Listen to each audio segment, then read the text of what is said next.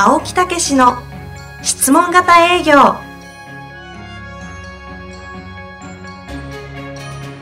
営業それは商売の原点。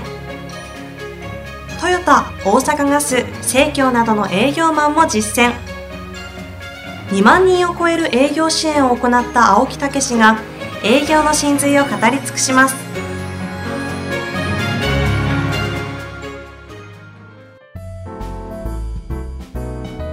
こんにちは。インタビュアーの遠藤和樹です。青木武の質問型営業第2回。青木先生本日もよろしくお願いいたします。はいよろしくお願いいたします。えー青木先生早速なんですが、えー今回の質問を読みたいと思います、はい。えーこの方住宅マンの営業の方ですね、うん。えー私住宅屋の営業マンです、えーシンプルな質問で失礼いたします。商談中にこのお客さんには売らないと決める引き際はいつでしょうか？はい。という質問なんですけれなるほど。どもこれは、えー、と先生どうまずはい。ねこの営業マン優秀ですね。あこれだけで優秀優秀ですね。はい。ええ。このお客さんには売らないっていうことはですねはい。売る売らないは主導権をこの営業マン握ってるんですね。自分が決めようとしてるんですね。あーあーなるほど。これはね素晴らしいですよ。レベル高いですよ優秀な営業。ええ。そうこれだけで推測ええできますね。だからこのお客さんには売らないというのと、はい。このお客さんには売れないっていうのがあるんですね。あ売らない、ええ。売れないっていうのがあると。えこの方は言っているのは、ええ。ーこのお客さんには売らないと決める引きがですか売らないと決めてるわけですね、えええそういうことですね。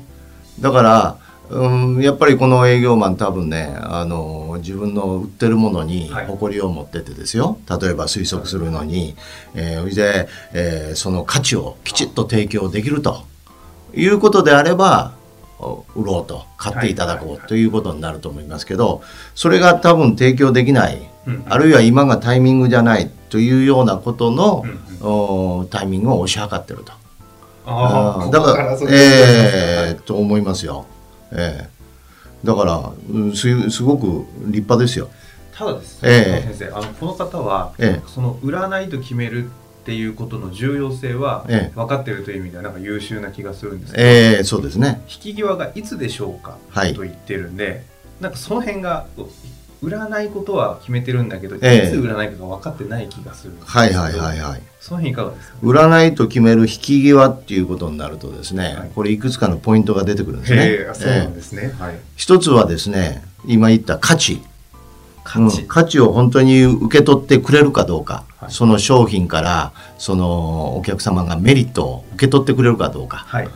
ということが受け取ってくれそうもないなとかその価値をきちっとですね、えー得ることできないなと思えたら売らないっていうのが一つですね。一つ、はいええ。それからタイミングですよね。うん。二つ目は、タイミング、ええ。そのお客さんのタイミングはどうかっていうことですよね。やっぱり営業にはですね私いつも言ってるんですけどはい。タイミングが大事なんですよね。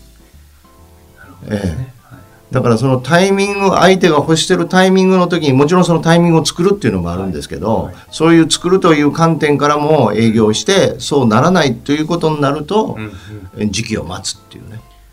なるほど。じゃあええ。時間軸で見てタイミングを考えるということとそうそうそう。この与えようとしているものを通したその価値をこの人が受け止めてくれるのがそうなんですよ。だからねあのよく世の中で言うとにかく売ってこいとかね。うんもう頑張ってこいって言ってね、はい。まあいいんですけどね、私も言われたこともあります。ええいいんですけどね。何かっていうとそれは売ることじゃなく価値を提供していくことなんですよ。だからタイミングでなかったりその価値を本当に伝えられないというのにもし売ったらですよ、うんうんうん。私はいつも言うんですけどビジネスっていうのは5年10年15年とねはい、展開していかないといけないんですよ、うんでそこでしくじったら展開していかないんですよね。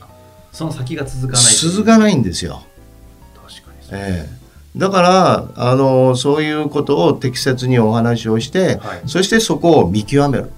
仮に今タイミングじゃないんであのもう少し待った方がいいかもしれませんねって。あ言っていいんですか？いいですよ。反対に信用を得ますよそれ。なるほどね。えなんでって向こうも聞きますよね。いや私も判断しまして、はい。あの今のもうちょっとずらしてもいいかもしれませんって反対にね。今ちょっと青木先生から買いたくなりました。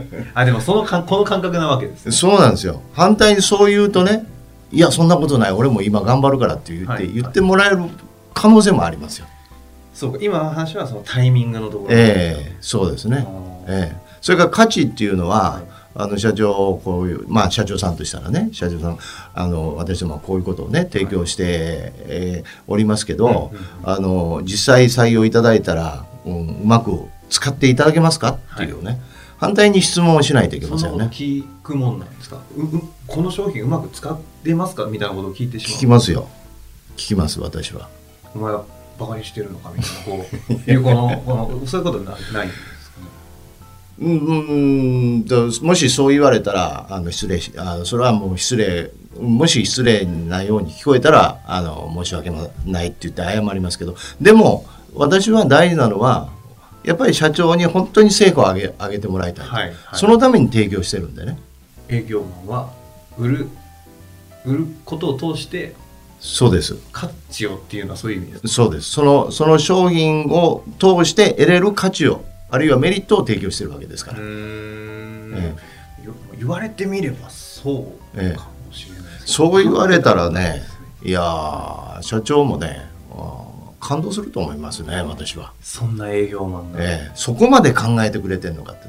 いやそこまで考えないかんのですよ本来、そもそもね。ええそもそも、ええ。だからそういう意味でのやっぱり営業というのは、はいもう私はいつも言うんですけど、はいうん営業売るっていうんじゃなくてアドバイザー本当にその商品を通してその会社を良くするとか相手を相手が豊かになるということのための状況を聞いてアドバイスをするっていうのが営業の役目だと思うんですよ。営業とは売ることじゃなくてえ営業はアドバイザー？アドバイザーでありコンサルタントですよね。営業とはアドバイザーでコンサルタント。えまだちょっとあの話 今日は番組半分で結構な格言まで来てるんえで。すけどそうそうですね。なるほどですね、えそうすると、ええ。この優秀な住宅屋の営業マンの方は、えー占いということの大事さを分かっていてええ。今は彼が分かったのはきっと価値をちゃんと伝えられることができるのか受け取ってくれる相手なのかっていうこととそのタイミングを推し量るようになれれば、引き際が分かってくるのかなと思うんですよ。そうですよね。今後彼はこう何を具体的にこう営業の現場でやっていくとよりこう成長するというか。だからそのお客様に売れないと決めるならばじゃあ次はいつのタイミングか。それを一緒に相談する、一緒にそこを話してしまう。ええ相談してその次のタイミングをおこうまたあのお客様と一緒に決めてその時にまた商談に行くとか、ええ。だからその人には、まあ、あの最終的には絶対売るんですよ。あるいは絶対買ってもらうんです。買って買ってもらう。ええ。はいじゃあそこのタイミングを、うん。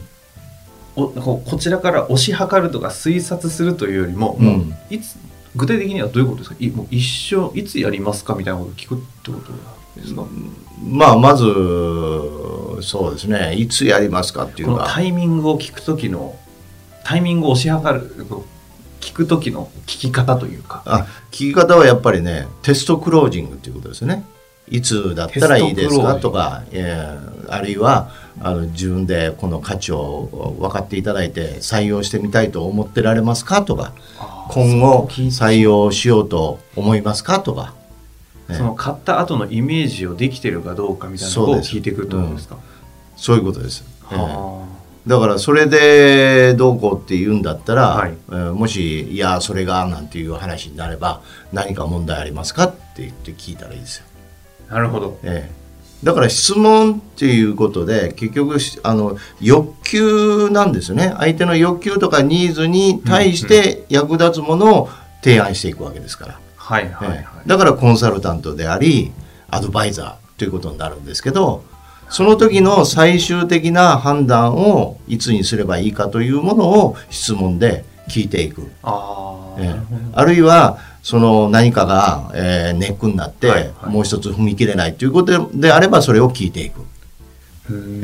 そうするとさっきの相手の相手が価値を何で感じるかの欲求を聞くのと、どのタイミングだったらこう気持ちいいのかみたいなところの欲求を聞いてあげるっっていう感覚でそうですね。こうそこにアプローチしていけばいいんですね、だから、あの欲求を説明をしますよね営業マンが、はい。でその価値分かっていただきましたか、はいって言ってその良さそうだななんて言うとそのどういうふうに良さそうですかって価値を聞きます。そう聞く聞きます。なるほどええ。であなるほどと。分かっていただいているようですねと。そうするとあと時期ということですけどそういうことであれば私は今すぐでもいいんじゃないかなというふうに思いますがあのうんどういうふうに思われますかと。なるほどね、それそれで何か問題があるといやそれがって言ったらどういうことが問題ですかと。だから意思価値を分かってもらった次は意思があるのか、うんうん。ええうん、それが躊躇してるならば価値分かってるっていうことはもうすでに意思はあるっていうことじゃないですか、うんうんうんであとはいつやるかっていうことになりますよね、はいええはいそれが躊躇してるっていうことになれば何か問題があるわけですよ、うんなるほど、うん、それに質問したらいいじゃないですか。じゃあそこをあこの人買わないんだって思う必要はなくて。え価値は意思価値を価値を感じてるという意思確認ができた後は、ええあとはタイミングなのでそこで何かあればそこの何かをただ聞けばいいだけだと思えばいいわけ。えそういうことですよね、ええ。何もなければじゃあ具体的にね進めさせていただきましょうかって言えば。えでもそえちょっとまだ、えーちょっと決めきって決めきってないけどみたいなことが返ってきた。どういうことが何やもう問題ですか？一応決算が6月なんだよね。なるほど、ええ。じゃあその決算が終わってからっていう方がいいんでしょうか、えっと、その方が今いいかな。ちょっとその辺を今なるほどなるほど。それはなぜでございますか？